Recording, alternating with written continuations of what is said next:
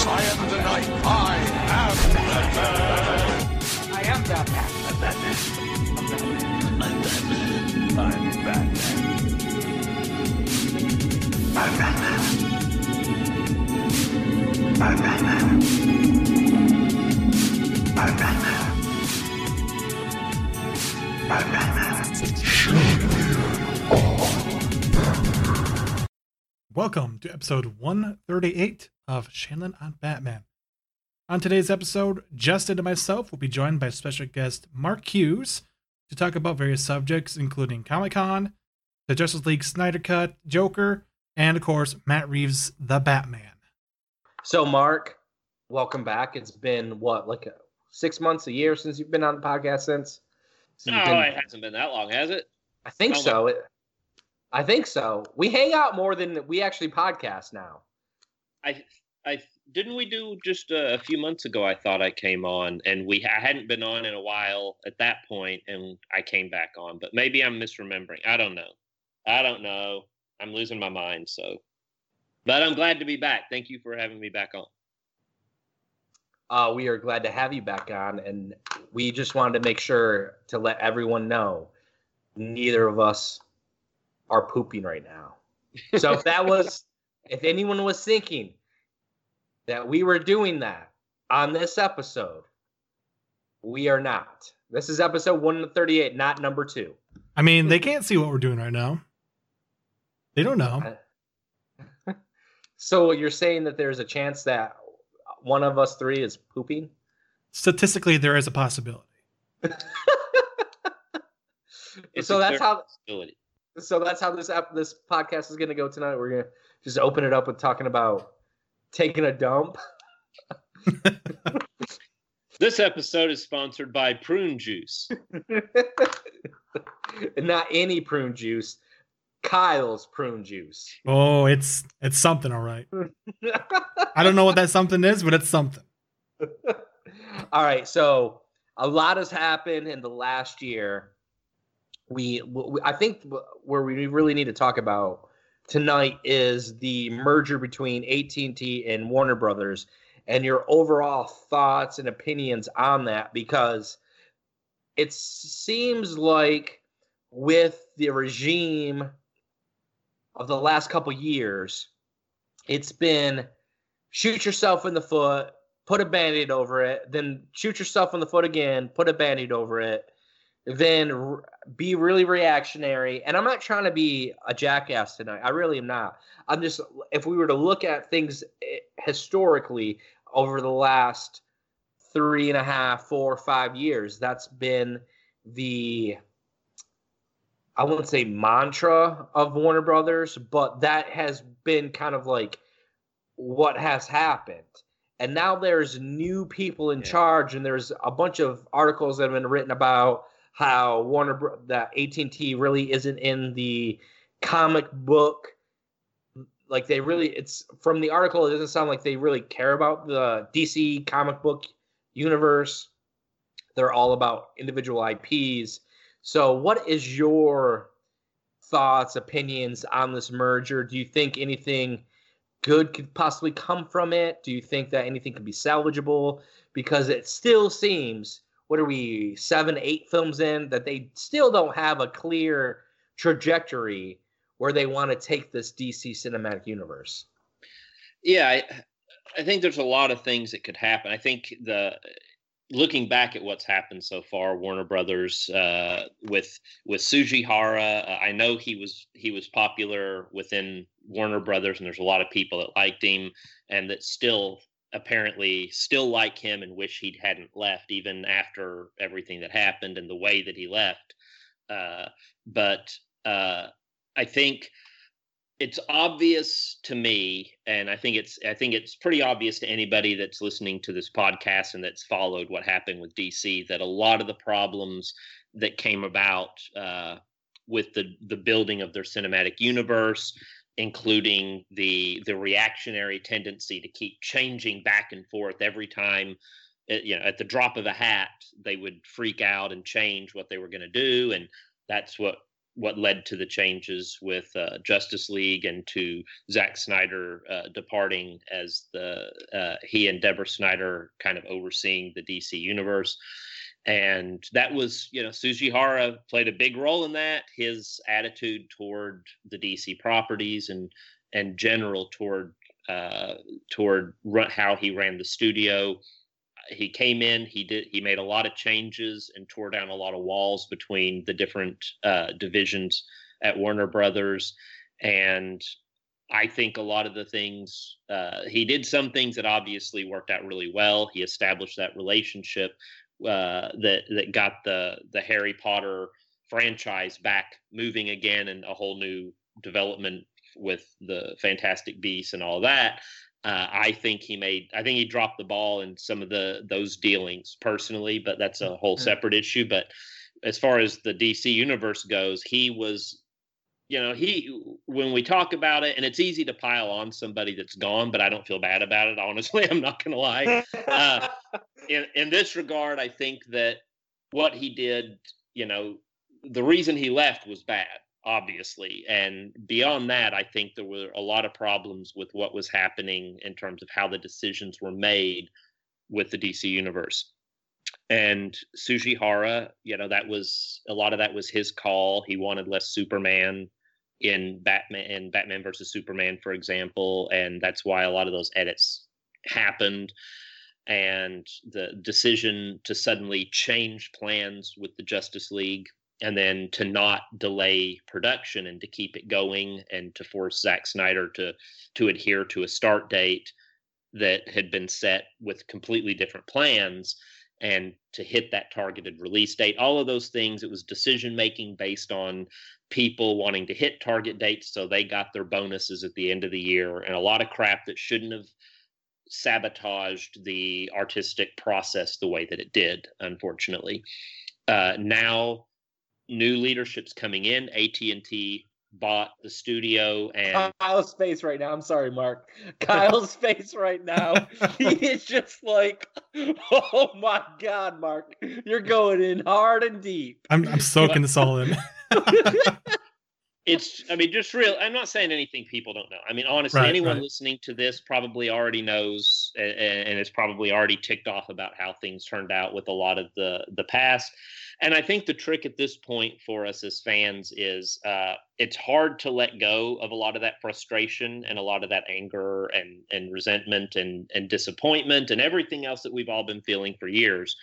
Uh, but A T and T bought Warner Brothers. A T and T is coming in. They're going to institute changes. Uh, and I think uh, that's one reason, for example, that I think it's harder to talk about what the future holds for D C. Well, you know, they have plans, I know. And I know Su- uh, uh, uh, Tsujihara being out of the way is going to help.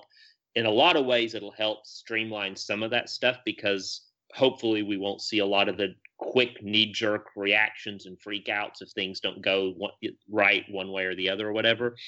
Uh, but I think that A T and T having bought Warner Brothers is is a good thing. I think A T and T is looking to fix a lot of the problems that have existed with Warner Brothers lately. Obviously, they've had a lot of uh, they've had they've had several films underperform this year, like the Godzilla. Uh, King of Monsters was really expected to play a lot bigger than it did, of course. Um, I know some folks think that Shazam should have played bigger. I I expected it to, but I also think you have to remember this was a film that it, it had a smaller budget. It had a much smaller marketing budget. Uh, the marketing team is kind of getting thrown under the bus a bit on that, I think. And I... I I think that probably is once again a case of some of the lingering cover your ass mentality that has dominated a lot of the thinking at the studio for a while, unfortunately. But uh, we're hopefully moving out of that. Uh, and with a new C E O coming in, there's a lot of opportunity to establish goodwill with fans. Uh, whatever we want to say about the problems that have existed with Warner, the reality is, they made a shitload of money. Can I say that on here? A shitload? Yeah, this, we were yeah, talking this, about poop. This is R-rated, right? Okay. We so were literally a, talking about poop. They made a shitload of money off of most of his films so far. Uh, they, the Wonder Woman sequel's coming up. Aquaman did a, over a billion and is now the biggest character D C's had on film, outgrossing a Batman, which is kind of crazy, but it happened. Uh, Shazam got terrific reviews, was a beloved film. Uh, it should have played a little bit higher probably, but there's a lot of factors in that. They, you know, it could have been released, and that was an executive decision, not a marketing team decision. It should have been released in thanks at Thanksgiving, you know, or maybe even at the Christmas holiday. But Thanksgiving frame would have been a really good place for it, since it was literally a Christmas movie. Uh, it, the strong reviews, the strong audience scores, and word of mouth. I think this is where the it it was kind of a hard call. Like, do you th- want to throw more money into the marketing and risk the the bottom line, you know, getting rising and the profit margin maybe shrinking if the an additional expenditure on marketing doesn't help? Hard to know. I think really that just moving it to Thanksgiving, I think, would have boosted it toward four hundred million dollars, honestly. And I think maybe if the marketing, the final T V spots and stuff going into opening weekend, especially overseas, had included showing the Shazam family and all of like the, the kids turning into superheroes as a group, that probably would have kind of increased the buzz a little bit more. So, but whatever the case is, the the new incoming regime has a lot of uh, a lot of reason to feel optimistic about what's coming, because you've got Joker, which we can talk about that later, but Joker is probably going to play very well.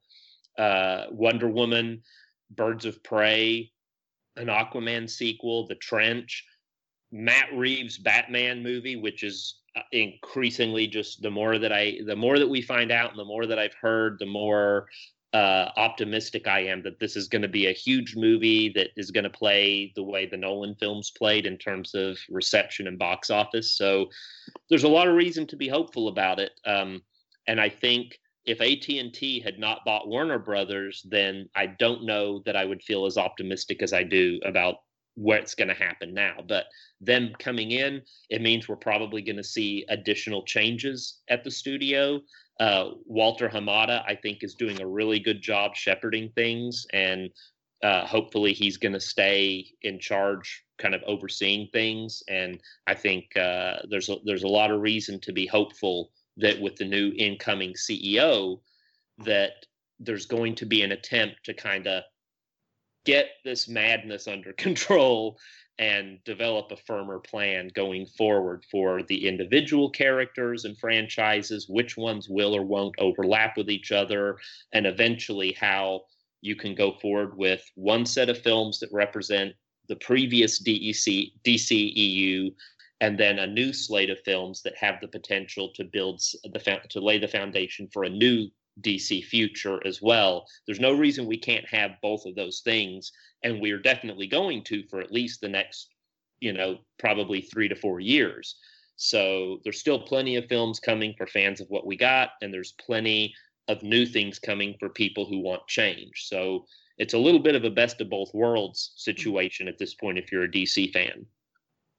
One other thing I would add is uh, I think this is an opportunity, and this is something that I mentioned already on Twitter, but my guess is that one of the decisions A T and T will make, because they want they, they monetization is important right now, because they took on a, a it cost a lot of money for this merger, okay, and they really need the films to be performing well, and they haven't been performing the way they needed to so far this year.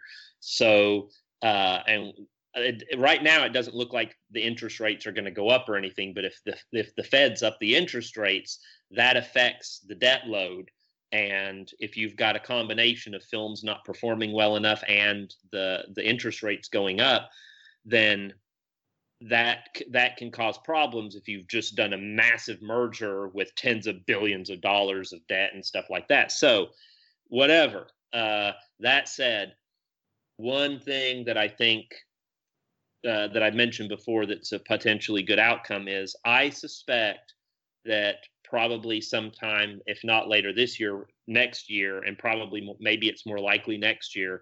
Uh, I think that the with a new incoming C E O and the opportunity to do a goodwill gesture, I would not be at all surprised, and I in fact expect that we'll see uh, Warner Brothers releasing uh, a version of Snyder's cut of Justice League uh, on the ho- on the H B O Max streaming service. Uh, that would be a hell of a thing to put out there for fans, and to try to, for the incoming leadership and for A T and T to try to kind of mend that fence, and at least as a gesture to say to Snyder, look, you know, we know that what happened previously uh, was not how things should have gone down, and you're, you had an artistic vision, and it deserves to see the light of day, and there's a lot of fans who want to see it.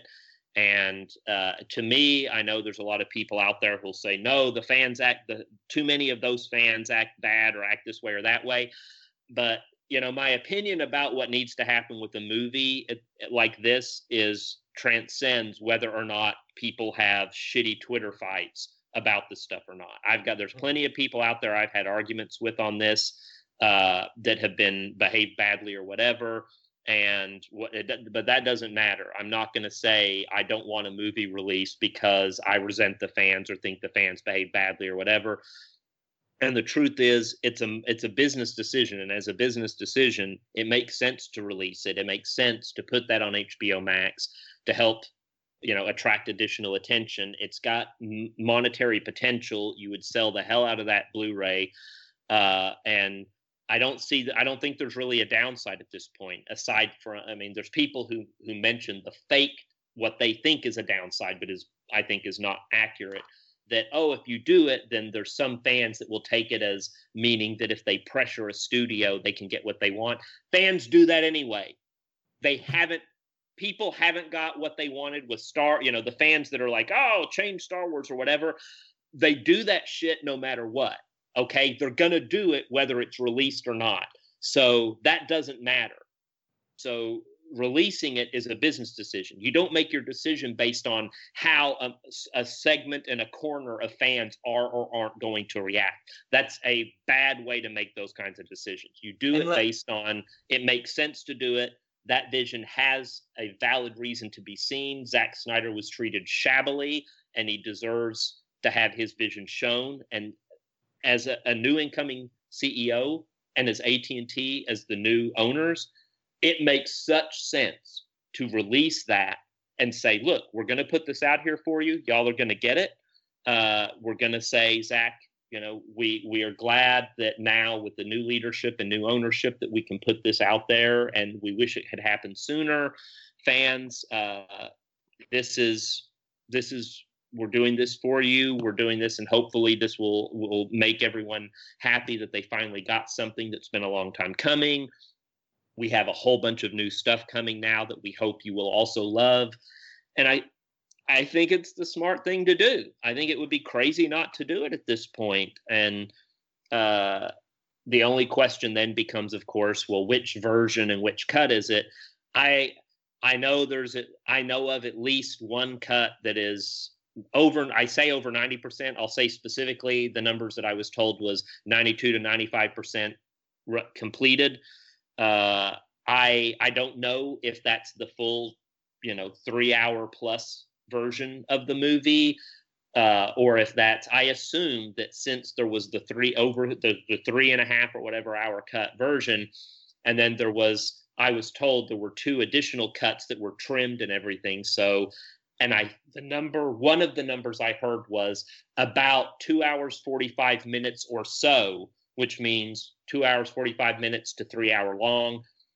That's the version I assume is nine. If it's ninety-five percent, I would guess that it's probably the one that has a little bit less footage, because I'm guessing that when editing something like that, what was removed to try to, you know, slim it down and trim it down for the studio uh, would have been the stuff that was less complete or whatever, as much as could be done. So that's just a guess though. So, so are you, so ninety-five percent done. Are, that does does that mean, mean? Go ahead. Uh-huh. Does that mean V F X are mostly done on that as well? Man, I just, can't even. I don't even want. To, I don't even want to take the risk of saying a, a word, because when I say anything, there's dumbasses out there who make stupid, half-assed mischaracterizations of what I said. It's been happening repeatedly. It happened when I mentioned that when I said, because, you know, E W ran that article and I was commenting with the journalist who ran that article, clarifying that what I said and what I've heard is what it was. And one of the things I mentioned was I have no idea how much the full three to three, you know, three and a half hour version of the, I have no idea how much of Zack's full one hundred percent full version of the movie was completed. I don't know for sure what percentage that is. It could be also ninety to ninety-five percent. It could be ninety-nine percent. I don't know. All I can talk about is the what, what I did hear. And what I was told was over ninety percent, meaning ninety-two to ninety-five percent. And I was told that there were additional cuts of the film. Uh, I was told, and I've seen things that lead me to feel confident about that number. And I believed that, for example, it might be more likely it was one of the shorter ones. So because I said that, and I mentioned two hours and forty-five minutes or so, somebody took that number and directly asked Zack Snyder, is it two hundred fourteen minutes or one hundred sixty-five? But it was just kind of out of any context, and it just said two fourteen or one sixty-five question mark. And he was like, what's one sixty-five question mark?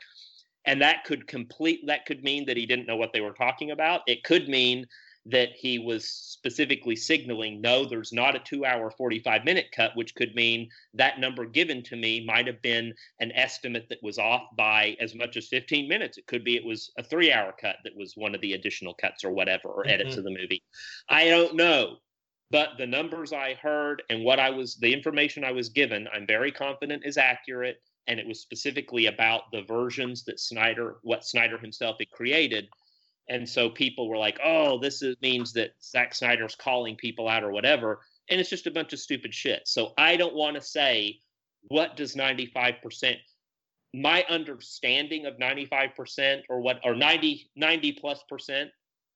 Is that it's a reference to, if you look at the film, what is a general, if you had to spitball within a reasonable estimate, how much of, if you watched the whole thing, how much of what you saw would you say was complete? Out of three hours, not, if it's ninety-five percent complete and it's a three-hour one, we'll do the math. What's five percent of three hours? That many minutes is perhaps not as complete. I don't know, though. If that, if all of the stuff that's incomplete is just wires that haven't been removed, I don't know if it's the the soundtrack, since uh, some of the soundtrack might not have been completed. It might be purely audio editing. It might be some stuff that was not ever done in C G I at all. There's a lot of ways to take it. And Zack has said a few things here and there about images that he shared where he said, we didn't do this, or we didn't get to this, this wasn't part of it, or whatever. Excuse me, whatever. So I don't know. All I can tell people is I heard, that's what I heard. Previously, I had been given erroneous information, which was about, well, the the information I was given was accurate. It was just about the initial assembly cut. Mm-hmm. And the, I was told the assembly cut was seventy-five to eighty percent complete, give or take, based on stuff not having been removed, based on uh, some missing pickups and filler shots that had to be done to fill in between scenes and stuff, but uh, un- incomplete visual effects, things like that. So initially I was told there was only an assembly cut. It was only about seventy-five to eighty percent finished. And that, uh, and I wasn't told that additional cuts had been done or edits had been done. I was told that was done after the assembly cut, that he talked to him and he talked to Whedon, and then Whedon was working on scripting. I did know that some additional work was being done to finish up incomplete visual effects on the mm. that had been a part of that, but I didn't know that he had uh, that there were additional edits of the film put together before he departed and before Whedon took over. So now I know that, and I know that much more was completed than I had originally been led to believe. And a lot of the information I was given, some of it came from people that probably knew better and were lying to me. But some of it I know was from people who were well-meaning, and all they were doing was passing on what they knew to me, and they were simply unaware. And when they gave me that information, I'm confident that at least a couple of the people really did think it was accurate information and up to date when they gave it to me. So that's that. Um, it's interesting to see what will happen. And you did say something. I, you're right, but not one hundred percent correct when you said that they uh, that studios don't take what people or fans really want because of Sonic the Hedgehog. So there there is an anomaly in the Matrix when it comes to well, that. That's not what it, what I mean is like when when there's fan if a movie comes out in situations like this, uh, fan outrage and the idea that uh, that oh if you if you release something that fans wanted that you have, then mm-hmm. somehow that's going to be that's going to mean that fans think that they got their way, so they should just keep uh, harassing studios or pushing things. And I'm saying people are going to do that. Like Sonic the Hedgehog, if if they had not changed it, does anybody think that the, the people complaining would have stopped complaining? Of course not. They would have nope. kept complaining. There would have been more petitions. There would have been mm-hmm. all sorts of stuff, and it would have been it would be still be going on today. So. Uh, They, I mean, when there's negative reaction, obviously, obviously they react, studios react to things. That's why everything with the earlier D C E U got all fucked up because they wouldn't mm-hmm. stop reacting every time. If, if they were on their way into work and they saw somebody kind of frown in the car next to them at a light, they probably were like, oh God, were they frowning because they thought about Batman v Superman? Ah, we got to change something. That's how they were uh, reacting. So right. they clearly do take people's reactions and do stuff, but I'm saying anyone who thinks that's a reason not to release the Snyder cut of Justice League is fooling themselves if they think that A, that's the way that dis- business decisions about art should be made, and B, if that's if they really think that releasing or not releasing things is going to affect how much fans complain or say they want stuff, because it won't. Mm-hmm. Um. So the Joker. What's that? No, I'm kidding. We are, um, what are we, a month and a half, two months away from the Joker? Yeah, about two months. I think, yeah. Slightly under two months. Um, I'm trying to make sure I word this correctly. What of of the news that we've gotten, because we haven't talked about the trailer or anything, like Kyle and I did a trailer breakdown, but what are your overall feelings? Because there's this internet, there's like Twitter group of people who are going out and bashing the script and say that's super controversial what they do in the script. Well, then I'm like, how do they get the script? Should Warner Brothers be looking at those people who have the script? So I'm excited. And I, like I said on Twitter the other day, that I'm all ends. With, I'm all hands on deck when it comes to the Joker. I think Joaquin Phoenix is going to be nominated for a bunch of awards. Uh, he's going to be lauded. He's going to be, uh, you know, he's going to be nominated for Golden Globe, Academy Award for his portrayal of the Joker. Because I've heard things about his portrayal from people who worked on the set. Um, I've heard good things about the script. Um, you know, what are your overall thoughts in regards to the that small community of people who are dogging a film that's a month away? And what are your thoughts going forward with the Joker? Because you have Robert Downey Junior, you have Joaquin Phoenix, Zazie Beetz is in it. Like, you have a lot of good pieces into this into this film. And what people need to understand, this is not a superhero comic book film. From what I've been told, this film relies heavily on a Mean Streets or Taxi Driver aesthetic with the Joker in that film. So if you can imagine what, you know, Taxi Driver or those early Scorsese films are or were, and throw in Joaquin Phoenix, the Joker, that's what we're going to get with this film. Yeah, it's, uh, first of all, in case any fans listening to this just freaked out when you said Robert Downey Junior, you meant Robert De Niro, right? Did I say Robert Downey? You said that's... Robert Downey Junior Yeah, you said Robert Downey, and I was like, what? Surprise! So, are they the same people?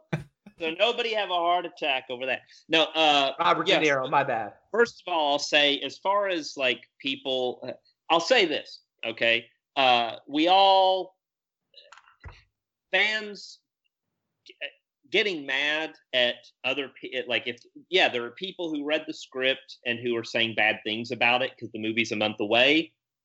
And I know that a lot of fans are upset about it, but it's also like, okay, don't e- just be honest with yourselves if you're listening to this. How many of you that are hardcore D C fans and that complain about Marvel movies, how many of you refrain from saying anything critical of trailers or things you've heard or seen about a Marvel movie before it releases? Be honest. You know, we we all see trailers, we all hear things about movies and form opinions beforehand. So I don't fault anyone for just having an opinion, especially if they read the script. I mean, if you're reading a movie script, you and and you've seen the trailer and you've heard things like we all, but we've all heard stuff about it.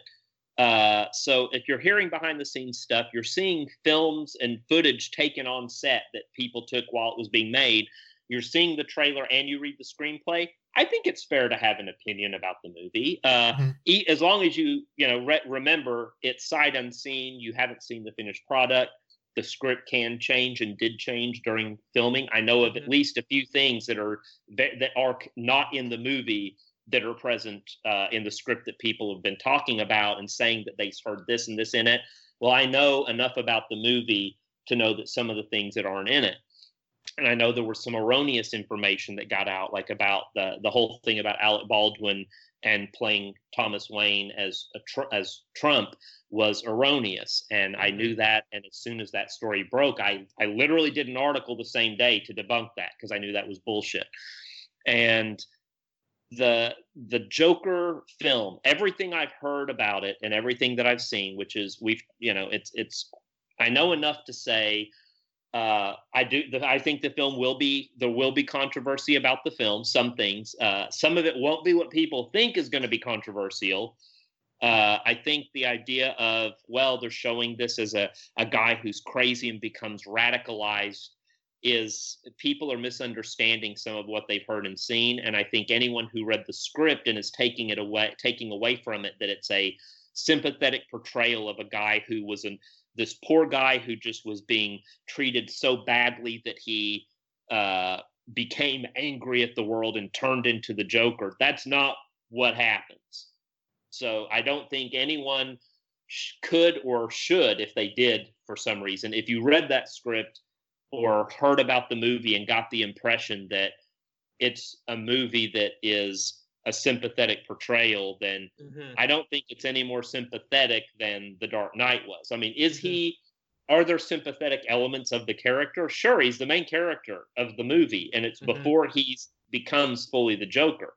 But, you know, I don't, I don't want to get into spoiling anything about it, but the movie, the movie is very much a Scorsese film and uh, a Scorsese-influenced film. If you watch The King of Comedy and Taxi Driver, then you have a very good idea.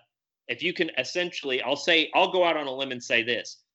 If you took Taxi Driver and some of the more gritty, I hate using the word gritty. I'm sorry to everybody that I'm using this fucking overused word. But if you take the street level, grittier crime elements of Taxi Driver, put them into the movie, uh, The King of Comedy, and then you had Heath Ledger's Joker from The Dark Knight as the main character instead of the Robert De Niro comedian character. That's basically what this movie is going to be like. And it's going to be as it's, if that sounds awesome to you, which it should, then you're, you have the right idea of what the movie's going to be like. Well, I, it just, my thing is, I'm always like a wait and kind of see, and I've been like really tracking this movie since its inception. And oh yeah, I know what you're doing, uh, Mark. Go ahead. Um, since since since its inception, and at first I was like Todd Phillips, uh, but then I heard well Joaquin Phoenix. Like, all right, well uh, I'll go see it. Then I saw like what he looks like in the film, and I was like, I'm fucking in. Bring me, like, I'm down. I'm down with this clown. Let's yeah. do this. So, and like I said, I've been really tracking this. I've been trying to find out a little bit here or there. I don't have, like, you know, I don't have a lot of information, but the information that, you know, I've heard and what what Mark's heard kind of jive together. um, so it sounds awesome. I hear the script's great, and yes, scripts change all the time.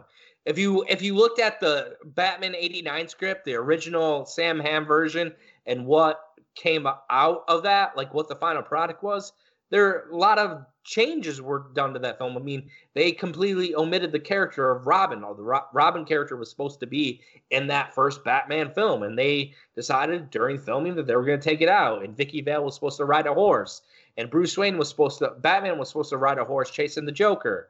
Like, a lot of things happen, and that's the script. I mean, how many, if you've, like, I really, like, all these people who have these opinions about how films need to be made or done or so on and so forth, need to watch the behind the scenes of the Lord of the Rings trilogy, because everything that they did, they filmed back to back. They were constantly changing the script.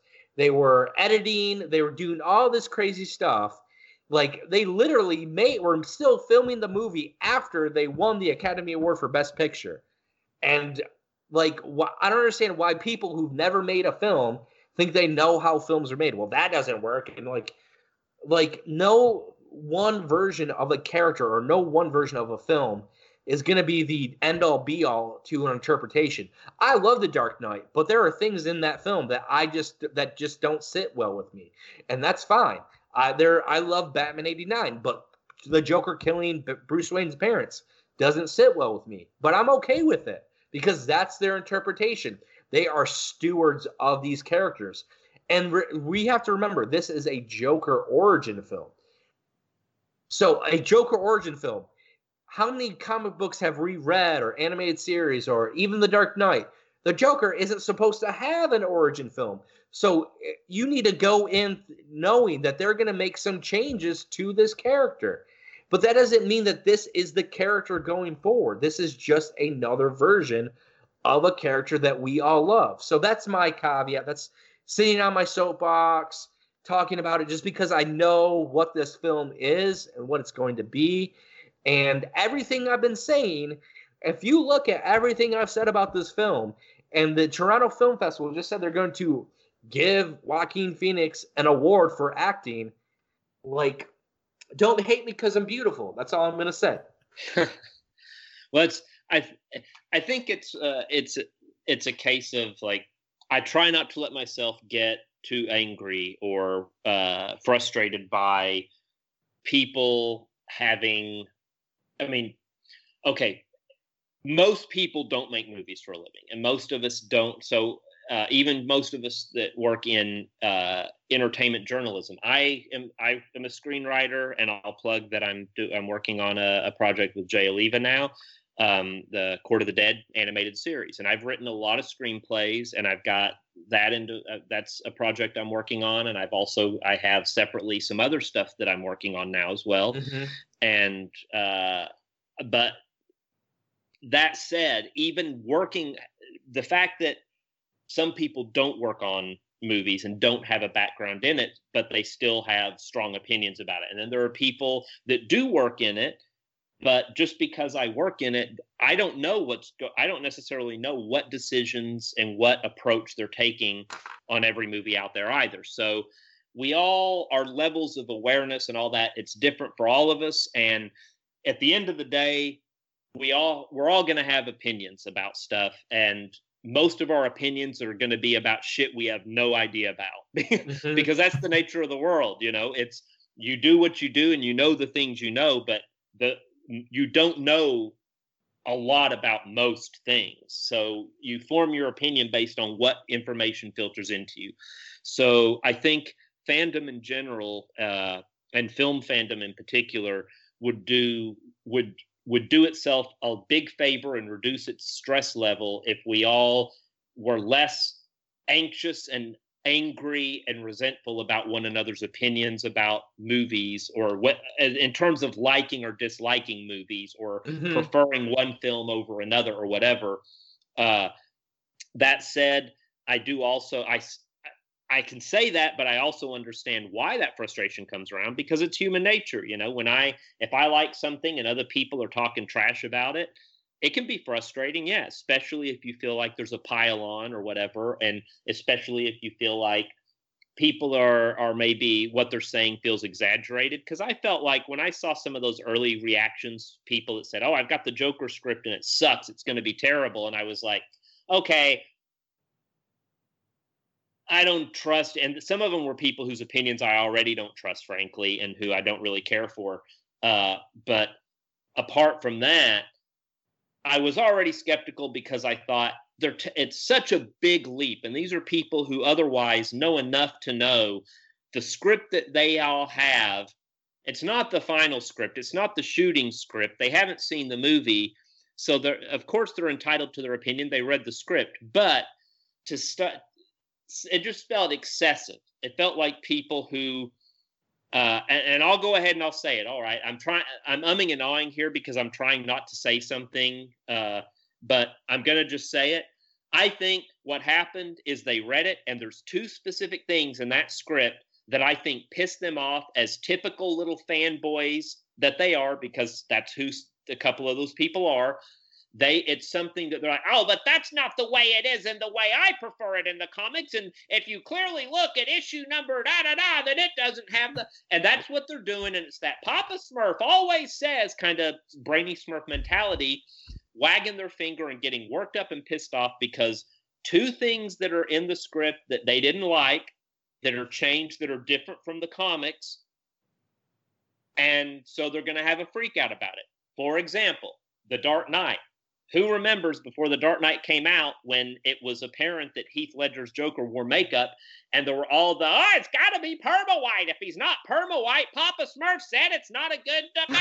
It's not the Joker.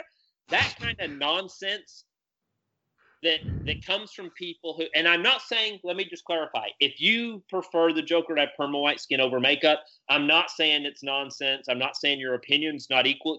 Since every time people express their opinion now, we apparently have to have the qualifier, all opinions are subjective, and that's just my opinion. And when I say my opinion, it's just my opinion. So yeah, your opinion is just as good. Don't freak out.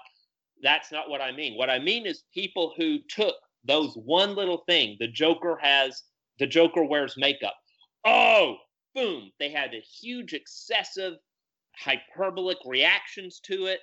They were willing to say the whole movie was going to suck. They hated it. They wouldn't watch it, blah, blah. I think that's the same thing that happened with the script. I think they read two things about it.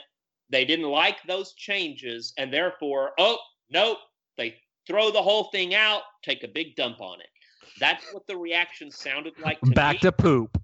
That's that. Full circle. See how I did that? Set up, payoff. Set up, payoff. That's how you tell a story, ladies and gentlemen. Write that down. Uh, so, yeah. that and, and these were, and I'm not saying everybody who didn't like it. I'm talking about two specific people whose initial had the big, like, ex- reaction saying, this is going to suck. I just read the script and you're all going to hate it and it's terrible.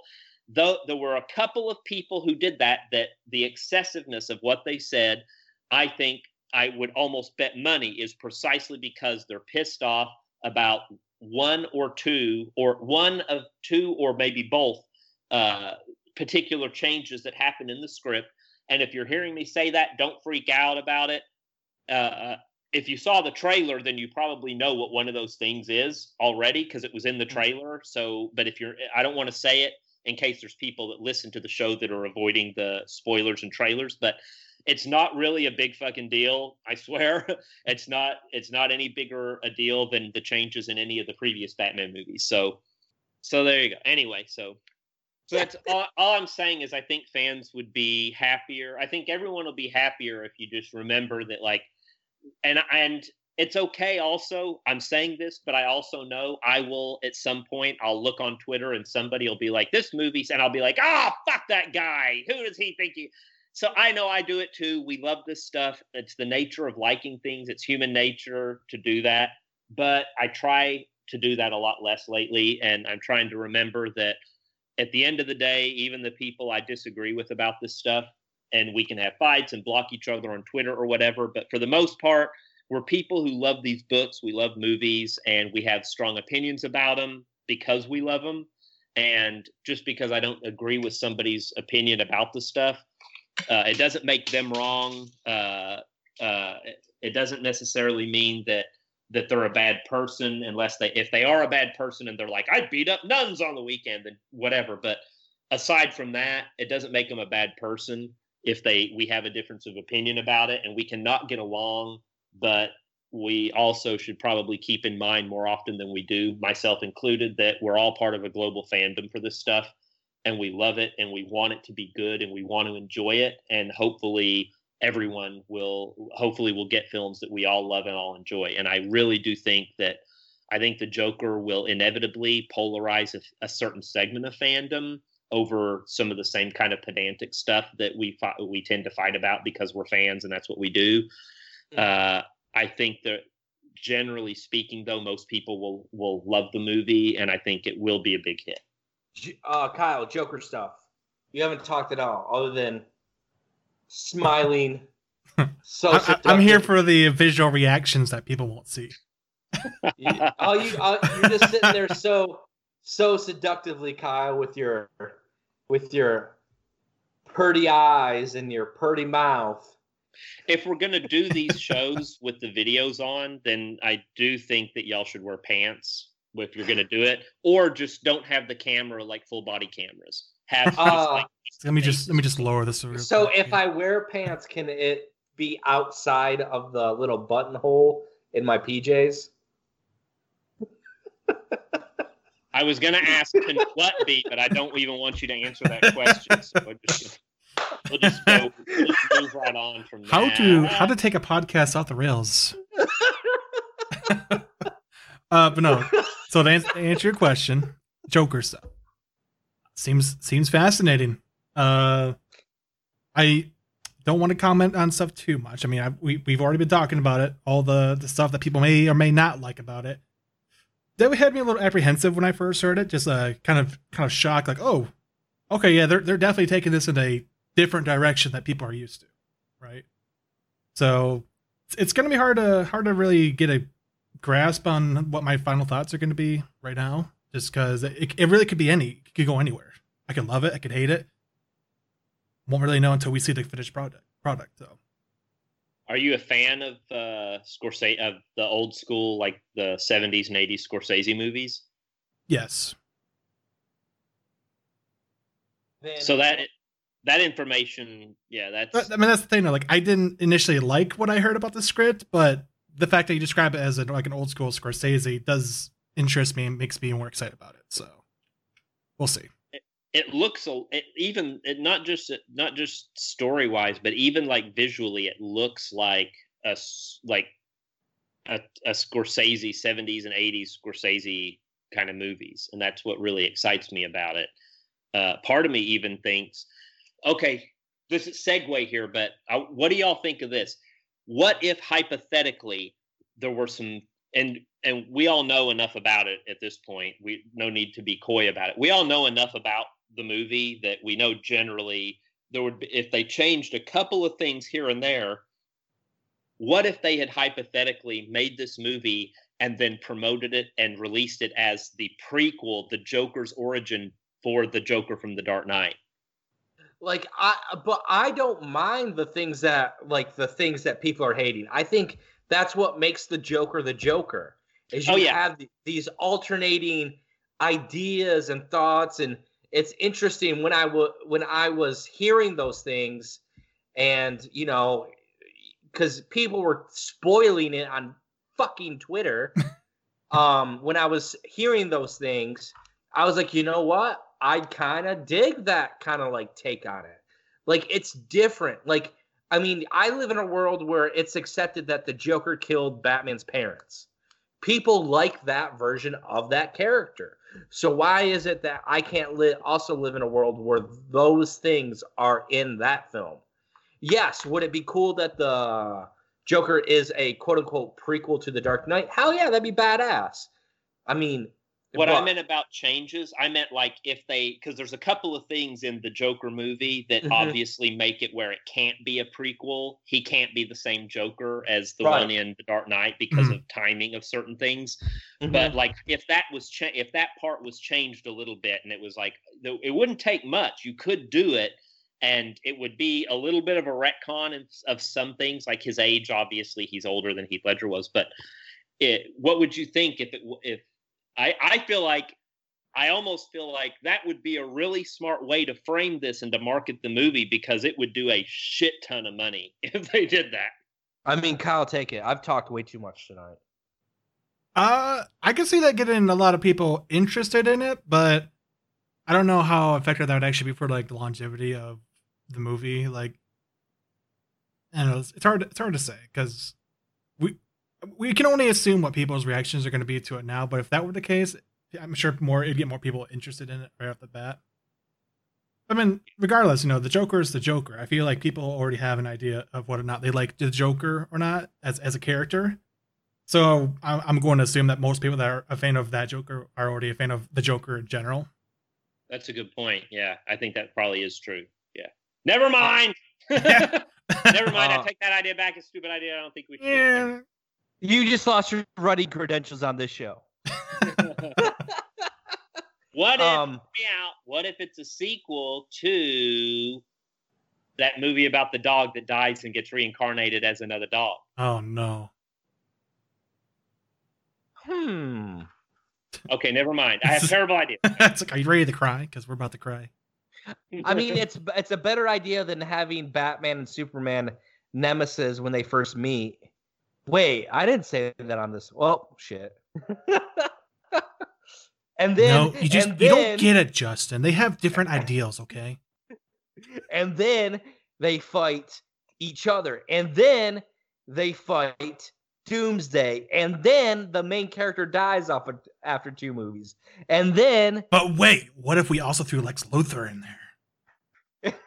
You're not gonna get me involved in bashing that movie. I love it.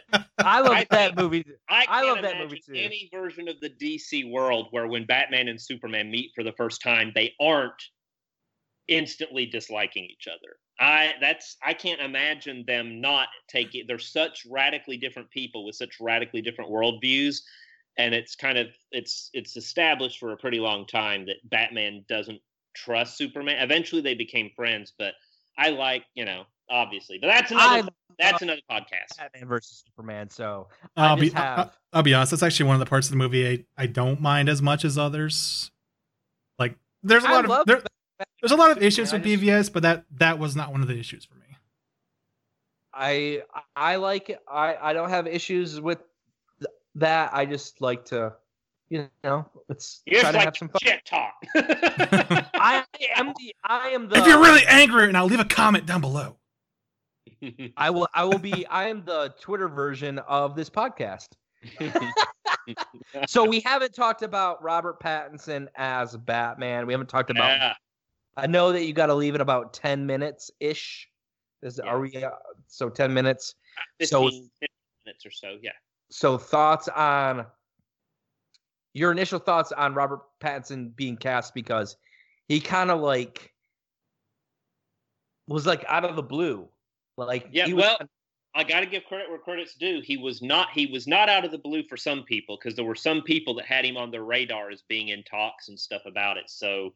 Uh, I and I'm going to say I specifically reached out to uh, about that, because uh, we've talked about this off in person when you and I talked. That in uh, back in January, uh, I reached out in January and then again in February uh, to several people when because Pattinson's name was kind of being whispered behind the scenes, and uh, and then it eventually it ended up getting published uh, publicly.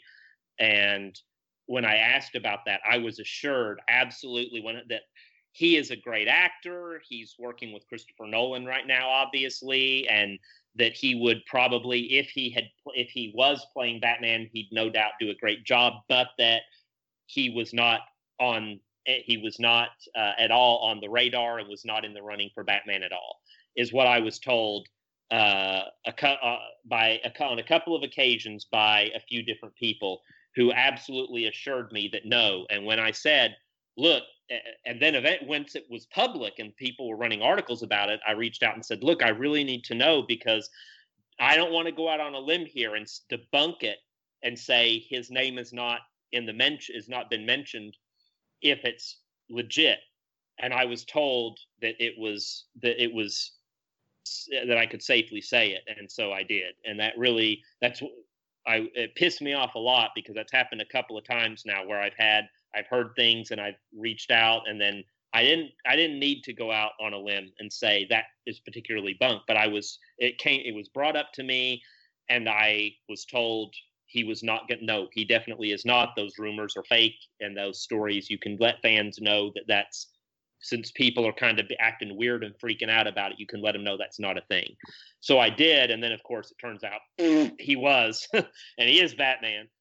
So I'm glad he's Batman. Uh, but my point of all that stuff was just to say he, he was, a lot of people were taken by surprise by it, but some people weren't. And kudos to those who did. And I don't have a list of everybody that said it, but kudos to the, the folks who did first break those stories and say they heard his name and went ahead with the stories despite the denials behind the scenes, because I believe the denials and it was obviously bullshit. So uh, I think he's a great choice. And I don't really, I mean, I, I say I was pissed. I was pissed that I went out on the limb and did the debunking, but am I pissed at a studio for trying to keep secrets? No, absolutely not. With all the scooping that goes on, which, you know, it's, that's part of the business. That's part of the industry. People have to do their jobs. People have to look into it. People try to break stories. That's part of what we do. It's journalism. Uh, so as studios react to that by putting false stories out and doing what they have to to try to keep secrets, I don't, I'm not going to, I don't really fault them for doing that, honestly. It's that it is what it is. They have to do it to keep secrets. Uh, I don't like how it specifically happened to me because it's, that's happened a couple of times, but uh, the sour grapes business, it, you know, it's, I, I've got to move on and let that go. So right. I probably I probably shouldn't have even brought it up here. But uh, the point is, Robert Pattinson is going to be, I think he's going to be a terrific Batman. He's a great performer. Uh, I'm glad that it looks like most of the the initial fan, like, wah, don't cast him. He was in Twilight. All that nonsense has kind of finally stopped once people found out that, oh, he made other movies and they were really good. So stop being stupid about it. And he's in a Chris Nolan Tenet movie. That, yeah, like, it's gonna be amazing. Chris Nolan doesn't just cast any, like, any scrubs. He casts, like, actual legit actors. Right. So if you know anything about, like, Chris Nolan's very visual, but he does get amazing performances from everyone. And I still, to this day, still think that Leo DiCaprio's best role is in Ince- Inception. Like, love him in that movie. So I I think it's interesting. Like the from what we've kind of heard, Mark and Kyle, is this film is gonna be a villain heavy. It's there's gonna be five or six villains. It sounds like there's more, gonna be more, and it sounds like these like these characters are gonna be in their fully formed versions. It's not gonna be like we're gonna get like Edward Nygma as he was working at like Wayne Tech. And then he gets super pissed off at Bruce Wayne and becomes Riddler, or like Harvey Dent is an uh, attorney, a district attorney in Gotham City, and then he becomes Two-Face. Does that is that what you're hearing or well, thinking or? If it, uh, some of them, some of the villains like Two-Face is Two-Face. Uh, I that's everybody knows that now, right? That's already been reported that he's I think not so. Harvey Dent. Mm-hmm. Yeah, he's he's Two-Face, and uh, it. But but. I don't think that just because some of the villains are pre-existing and they're already like they've already exist as who they are and it's they're not like new or whatever uh, to Gotham, that I, I don't think that that means none of them are. I think it's possible that we're going that a couple of villains are going to be. I, I I'll say this: I fully expect that at least one or two of the main villains uh, are going to be new, and that we're going to see Batman encountering them for the first time. even though most of the villains will be at various stages of having already been around for a bit. But I, yeah, I think that there'll be a couple of, of villains that are either introduced as Batman first meeting them in this film, or they've just been around a short time and Batman is finally catching up to him or something. I think that'll happen. And I do, th- there's six villains that we all know uh, that they're casting right now. And there should be casting news coming imminently about, you know, at some of these additional roles. But uh, I, they're also, my understanding is, besides the villains that everybody knows about, the, the, there's six to eight that are being talked about. And my understanding is that there's actually other, the world of this Batman is going to be peppered with other characters that we know. So I expect that besides the ones that everybody already knows about, I think there's some others, you know, uh, that's about probably all we can safely say about it at this time. I don't think we want to get into spoiling because we know we know factually who some of the villains are. We know right. They are not just villains, but also supporting cast, other characters that are in the movie. So we know a, at least probably a dozen characters that are in this movie besides Batman. So well, I, I'm curious. Like, I haven't heard really anything, but do you think do you suspect that you know we could potentially have like Robin or multiple Robins, or do you think? We'll get into maybe we'll see Batgirl. Like, what are your? Do you think we can at this point in the stage, since we're gonna get villains that are kind of like fully formed, but we're not gonna see a lot of them in this first film? I think we're. I don't want to say Bat Family because if I say that, then I'm like, oh my god, we're gonna get Bat. Like, I like like. You can say it. I'll say you can say that. I think that Matt Reeves is building the. I think he that. I think that Dick Grayson is okay. Matt Reeves is going to make multiple movies, as that's the plan anyway. Obviously, I mean, I'm, I'm knocking on wood with both hands and both feet because I want Matt Reeves to stay around and make Batman movies. For, I want him to lock him, chain him at Warner Brothers, and not let him leave and just make him make Batman movies for the rest of his life. I'd be very happy with that. So, but uh, he's going to be, he's going to, he, the plan is that he's going to make multiple movies. He should be doing at least a trilogy of films. And my understanding is that, uh, Dick Grayson is going to be in the movies. I think he probably will either be introduced in the first movie or in the second movie. So I think that's going to happen. Uh, I think that Barbara Gordon will probably appear in one of the movies at some point, but I don't know for sure. I have heard, you know, Batgirl is in development and it's in active development. Uh, there's a, there, there's, it's a project that's going to happen. And it's prioritized over some other project unless it's changed in the last several days or whatever. Uh, so my understanding previously was that some of the delays on projects like Nightwing and the the rewrites being done on the Batman script were to expand the potential of this as a found to start the to lay the foundation of starting a. Not only the Batman trilogy, but so that there could be spin-offs with Batgirl, and eventually there would be a set of movies that all take place within that shared Gotham world. Can I say that that's definitely going to happen? There's a long time. I mean, Batman's not going to get into production until they're not going to start filming, I should say, until early next year.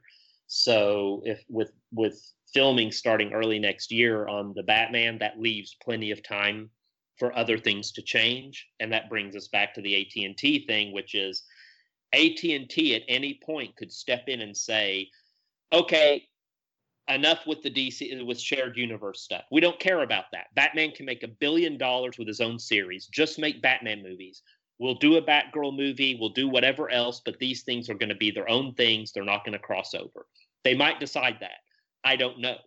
As of now, I don't think they'll do that with the Batman stuff because I think they know that branding Batman-related movies together and having them cross with each other is, if it's done right and it's done well, then it's you're talking about movies that are going to deliver a billion dollars every damn time.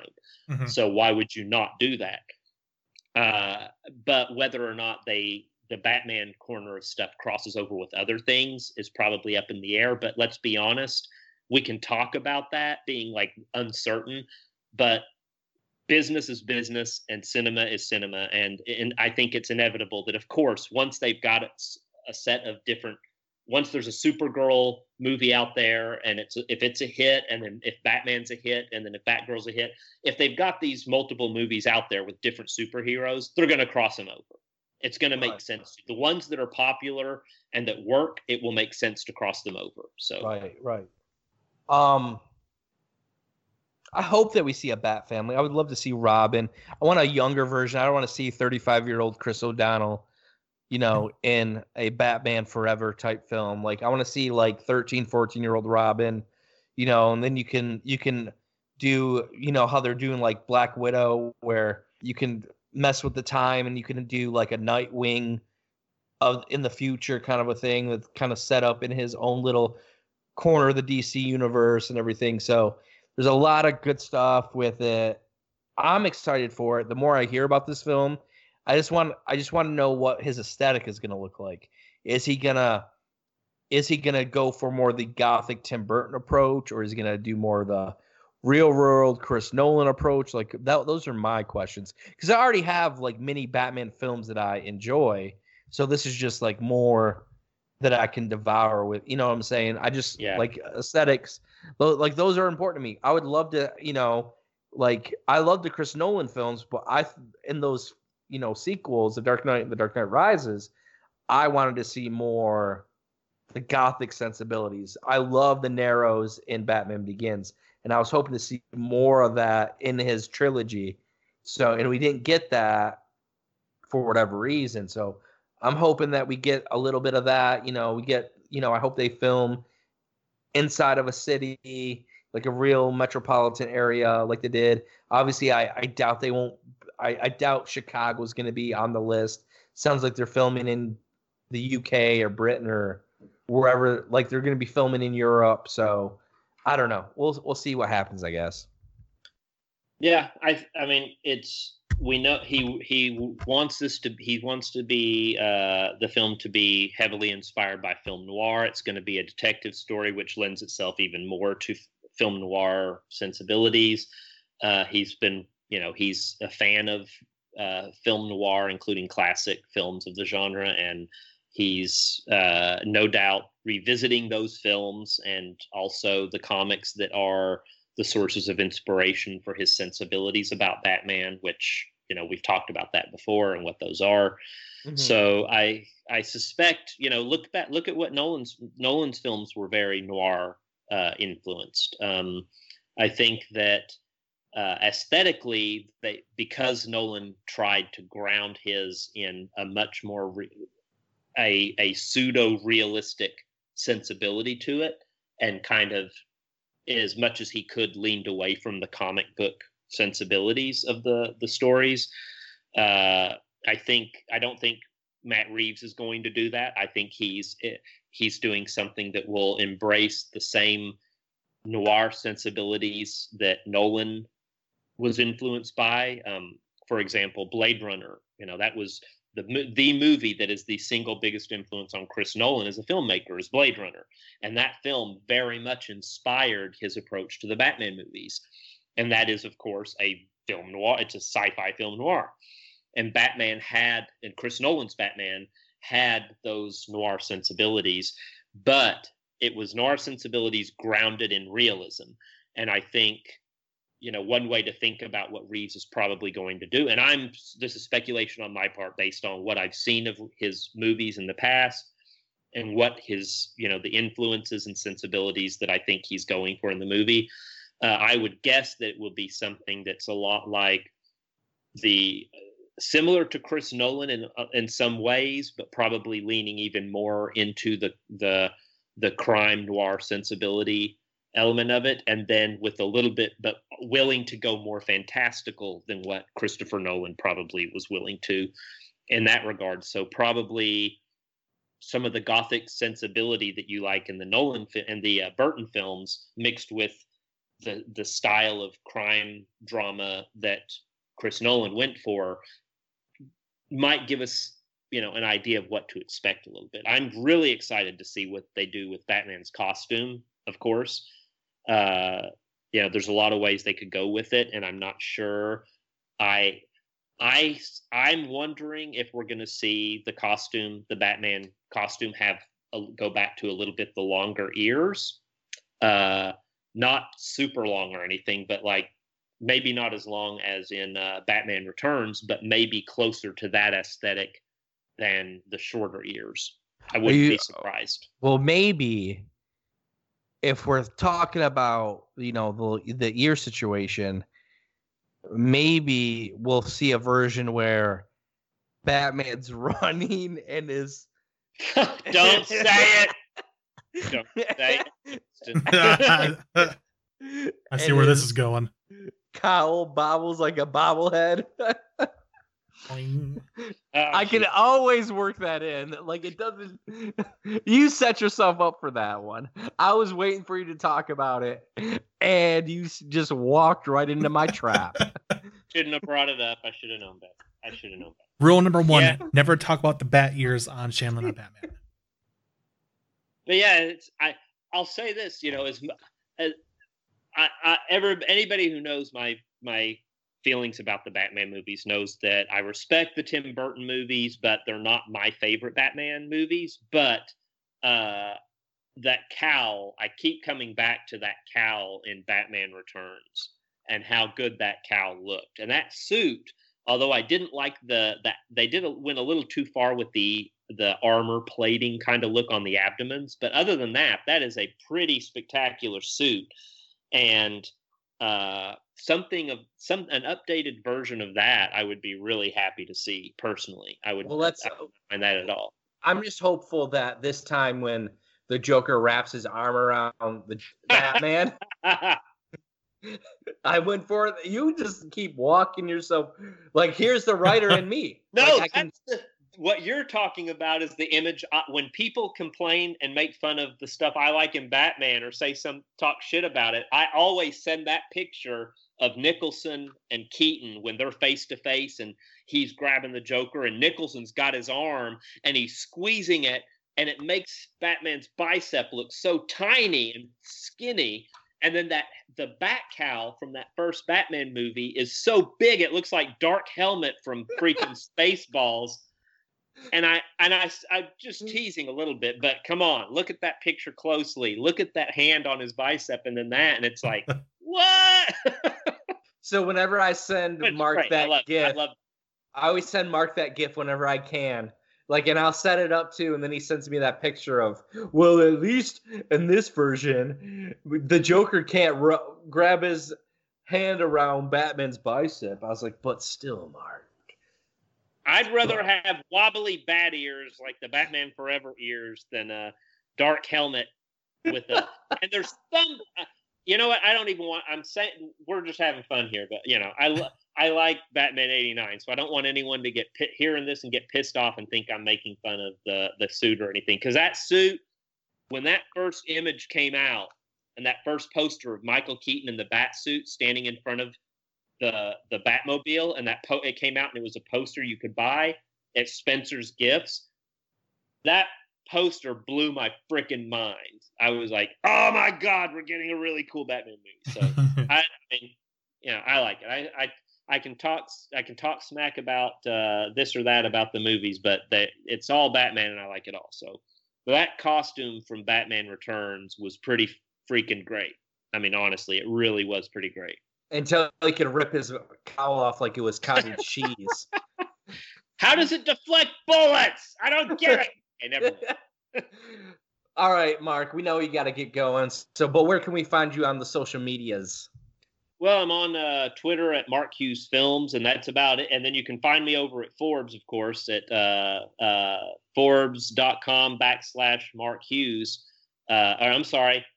Scratch that. I'm at... Uh, Forbes.com backslash sites backslash Mark Hughes, uh, where I review movies and talk about all this stuff, except for poop and wobbly bat ears. That's why you come here for that. That's why I come here for that. All right, Mark, thank you. Uh, go see your film, and we will uh, text you links and everything when this goes up. Sounds good. I appreciate being on. Thank you, guys. Thank you. Thank you. Y'all take care. Bye. Bye-bye.